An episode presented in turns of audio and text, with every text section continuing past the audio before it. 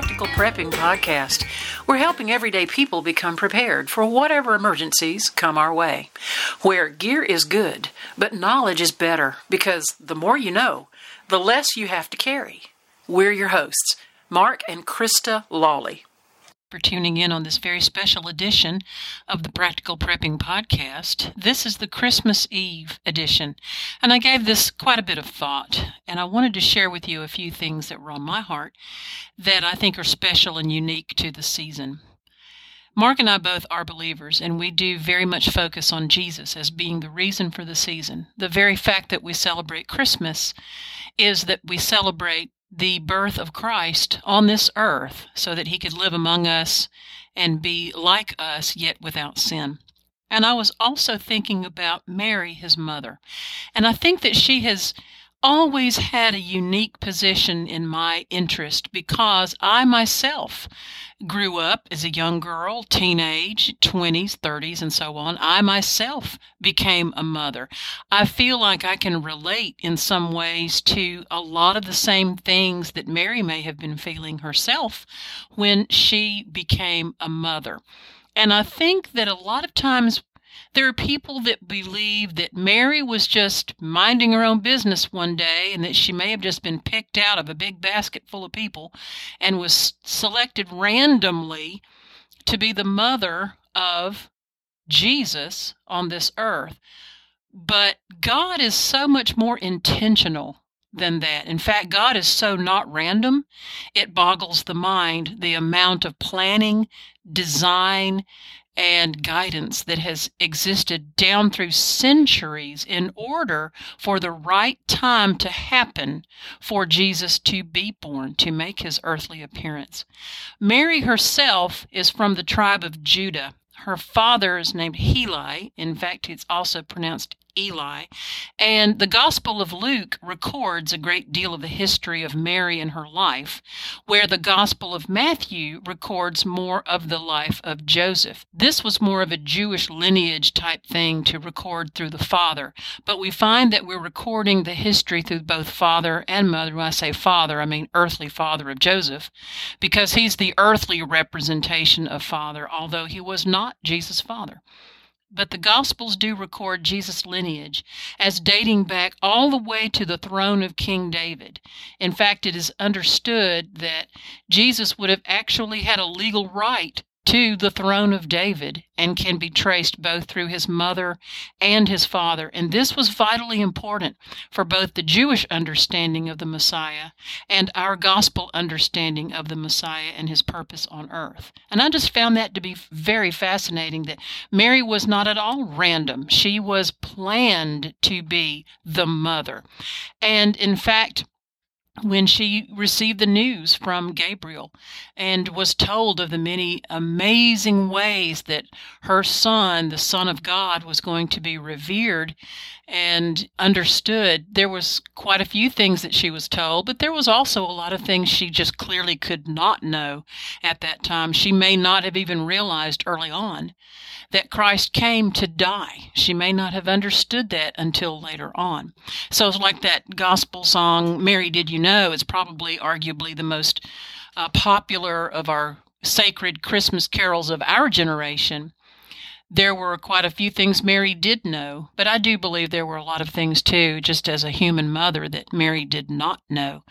And I just think it's just fascinating that God had created and designed the lineage of Christ, dating all the way back through the Old Testament up into the moment where Gabriel gave Mary the announcement that she would be the one who would carry literally the first one to carry the gospel.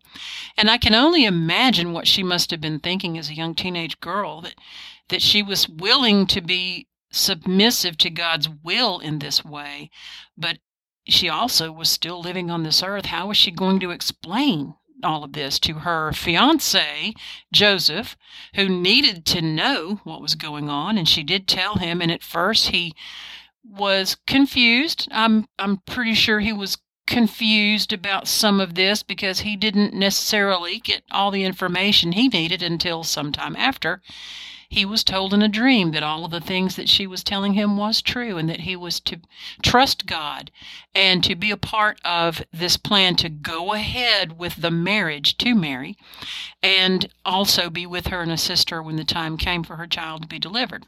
See, even the fact that there was going to be a ruler at that time to issue a decree that there would be taxation, it drew Joseph and Mary back to the prophesied city of Bethlehem so that Christ would actually be born in that area. And so, like I said before, I think that Mary knew some broad things about understanding that God was coming in human form as a baby, and there was some things she knew and some things that she did not have the clear explanations of. You know, Mary herself was 100% human. She herself was born with a sin nature, and she was just as much in need of a Savior as we are, because the Bible says all have sinned. And she has just a few mentions in the Bible after the birth of Christ and his dedication at the temple. She was mentioned again when Jesus was 12 years old and was found among the teachers and rabbis in the big temple in Jerusalem. She was also present at a marriage ceremony in nearby Cana, and then later on she was with Jesus in the city of Capernaum. She was present at the cross she was there with her own sister and also with Mary Magdalene and the disciple John, who was commissioned to basically adopt her as his mother at the departure of Christ on the cross. She was actually with a small group of believers in the upper room after the ascension, which is actually a passage mentioned in Acts chapter 1 verse 14. After that particular aspect, she is not mentioned again, so we do not know her lifetime after. We do not know the circumstances of her death. We're just not told those types of things she's been an interesting character, like I said, for me, because I just felt like as a young girl myself and a young woman that I could relate to a lot of the same types of feelings that Mary would have. Although I was not a teenage mother, motherhood itself is a daunting prospect. I mean, the way I looked at it was I knew that millions and millions and millions of women had been pregnant before I became pregnant, but it was the first time it had happened to me. And so, therefore, the prospect of bringing a child into the world is a pretty large deal. It's a pretty, pretty big deal. And I think sometimes some folks may underrate it when in fact it's actually a complete and utter miracle that any child is born. But this particular child was like no other and is never going to be the like again. This was indeed God's Son on earth. And God created the unique means necessary for this little embryo to be 100% human and 100% God and to be completely sinless. It does boggle the mind. When Jesus was on trial after his earthly ministry of three years, just before the crucifixion, he was scorned by the people because he had said he was indeed the Son of God, and that was considered blasphemous. How could he say that he was the Son of God? So it came down to the mocking and scorning of him being called the Son of God and claiming to be the Son of God. And I've thought about this as well. You know, Mary could have intervened at that point, and she could have said, He's not the Son of God, He's the son of Joseph, my husband. But she didn't do that. Why didn't she do that? Because that would not be the truth. She could not intervene on behalf of her son. She could not go to Pilate and say, He's just crazy. He's just out of his mind. You can't kill him for that. He doesn't know what he's talking about. He's completely out of his mind. But Mary remained silent, and you've got to know how agonizing that must have been for her as his mother. To realize what the purpose of his life was really coming down to that he was indeed the spotless lamb. He was indeed going to be the final sacrifice for which there need be no other lambs on the altar. He is the perfect lamb, and he was planned from time immemorial to come and be that last perfect and final sacrifice for all of man's sin.